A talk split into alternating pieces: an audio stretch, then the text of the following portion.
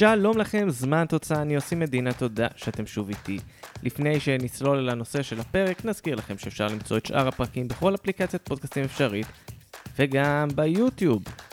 וידאו עניינים, ויש גם כל שישי עולה סיכום של השבוע באירופה, וידאו עם ציורים, שיהיה ברור לכולם. יש עוד המון תכנים, גם בפייסבוק, עמוד זמן של מספרים, גם בחשבון הטוויטר שלי וגם בטלגרם. קיצור, חגיגה אין לאן לברוח.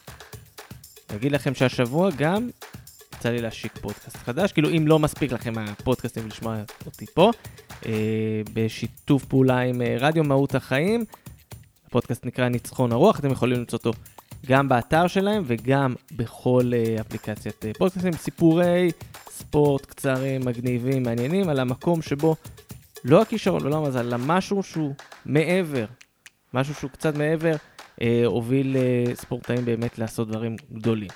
אז אחרי כל ההקדמה הזו, יאללה, אל הפרק. תראו, הסיבובים הראשונים של הגביע האוסטרי זה לא בדיוק דבר סופר מעניין. קבוצות הליגה הבכירה השתתפו בסוף השבוע האחרון בסיבוב הראשון, וזכו להביס יריבות מהליגות הנמוכות. למשל, אוסטריה וינה, היא הגיעה אחרי משחק בקונפרנס ליג והביסה 7-0 קבוצה בשם שפיטל דראו מהליגה הרביעית. אה, שטומגרץ ניצחה את אס.אק קלגנפורט, אני לא מצליח להגיד את השמות אפילו. קבוצה מהליגה הרביעית 7-2, גם רדבול זלצבורג שיחקה, היא ניצחה 6-0 קבוצה מהליגה השלישית, שאני צריך לקחת נשימה עמוקה לפני שאני אומר את השם שלהם. ארדגר וידורף, ויש מצב שלא אמרתי את זה נכון. עכשיו, גם הסיבוב השני היה יכול להיות לא כזה מעניין. אבל הייתה הגרלה השבוע. מי שנקרא לשלוף את הכדורים היה שטפן מאיירהופר, הוא שחקן חביב, היה מלך השערים של הליגה האוסטרית ב-2012, נדד בכמות לא סבירה של קבוצות לאורך הקריירה. אבל בקיץ 2023, באותה הגרלה, הוא עושה דבר שכל הכדורגל האוסטרי מחכה לו כבר די הרבה זמן. הוא הגרין משחק בין רדבול זלצבורג לאוסטריה זלצבורג, מהליגה השלישית. דרבי? לא, לא רק, הרבה יותר מזה. אוסטריה זלצבורג היא קבוצה שנושאת על הגב שלה משקעים הרבה יותר גדולים כלפי הקבוצה הגדולה של העיר והמדינה. בקיץ 2005 קבוצה של אוהדים מתוסכלים החליטו להקים את הקבוצה ולשחק בליגה השביעית באוסטריה. התזמון לא היה מקרי.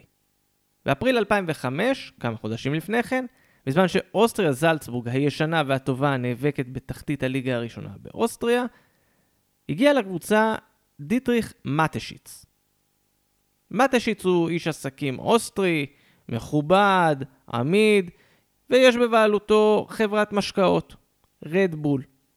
זו הייתה תקופה שבה רדבול התחילה לקחת בעלות על קבוצות, כפי שעשתה בניו יורק ב-MLS ובשתי קבוצות בפורמולה אחת, רק שחלק מהאוהדים הוותיקים לא אהבו את ההשתלטות. היא לא כללה רק את השינוי של השם, היא כללה מחיקה שלמה של הזהות. הקבוצה בין היתר החליפה את המדים הסגולים לבנים הישנים והוותיקים של אוסטר זלצבורג, או למי שזוכר יותר מהעבר, קזינו זלצבורג, המפגשים שלהם מול מכבי חיפה ב nineties, והיא החליפה אותם במדים שאנחנו מכירים היום בצבעי אדום לבן שמזוהים עם רדבול. אלו שלא רצו להיות חלק מהשינוי הקיצוני, הקימו באותו קיץ את אוסטריה זלצבורג מחדש במעמקי פירמידת הליגות באוסטריה. זה לקח שנה שלמה עד שהם הצליחו להסדיר את הרישום של הקבוצה תחת השם הישן, עם המדים הסגולים, ובמשך ארבע עונות רצופות הם עלו ליגות עד שקבעו את מעמדם בליגה השלישית. בעונת 2014-2015 אוסטריה זלצבורג החדשה הצליחה לעלות לראשונה בתולדותיה לליגה השנייה, אבל זה לא החזיק מעמד. בעונתה היחידה בליגת המשנה, אוסטריה זלצבורג נקלעה לקשיים כלכליים והסתבכה יותר מפעם אחת מול בית הדין של ההתאחדות האוסטרית. זה נגמר בקנס והפחתה של 6 נקודות, שגם אם לא היה לה את ההפחתה הזו, היא הייתה יורדת ליגה די בקלות. העניין הוא שהמשבר החדש של אוסטריה זלצבורג הוריד אותה ליגה נוספת. לקח זמן, ואוסטר זלצבורג שוב התייצבה מחדש בליגה השלישית, שם היא משחקת עד היום. ולמרות שהיא הייתה קרובה לחזור לליגה השנייה, ולמרות העול הכבד שהקבוצה נסעה עליה הגלגול הקודם שלה שם, באוסטריה זלצבורג מאמינים שהם יכולים לחזור לא רק לליגה השנייה, אלא הרבה מעבר.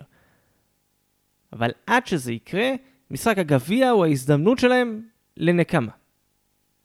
טוב, לא באמת. פערי הרמות הם ענקיים. אנחנו מכירים את הדומיננטיות של רדבול זלצבורג יחסית לליגה הראשונה. אז ביחס לקבוצה מהליגה השלישית, הפער עלול להיות גדול הרבה יותר. בסגל למשל, אין אף שחקן ששיחק בליגה הראשונה. השחקן עם הכי הרבה ניסיון בליגה השנייה הוא רנה זיה, הוא שיחק 20 משחקים, רובם כשאוסטר זלצבורג שיחקה בליגה השנייה. אז פערי רמות יש, פערי תקציב יש, אבל האם הנשמה תהיה זו שתגרום לאוסטריה זלצבורג להפתיע שם? טוב, אני ריאלי מדי, כנראה שלא, אבל הדרבי הזה הוא אמירה. הוא אמירה מצד אוהדי אוסטריה זלצבורג. אלו שהרגישו לפני 18 שנים שלוקחים להם את הקבוצה, את הזהות, את הבית. מצידם זו אמירה להגיד, אנחנו עדיין כאן.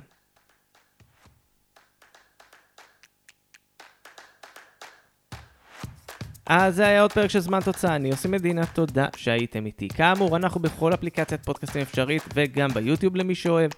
חפשו זמן של מספרים בפייסבוק, חפשו אותי בטוויטר, חפשו אותי בטלגרם. אמרנו, ניצחון הרוח, רדיו מהות החיים, חפשו גם את זה, עוד כמה תכנים מגניבים ומעניינים גם שם. אני כבר מחכה לשמוע מכם תגובות, תהיות, רעיונות לפרקים, הבמה שלכם והיא לגמרי פתוחה.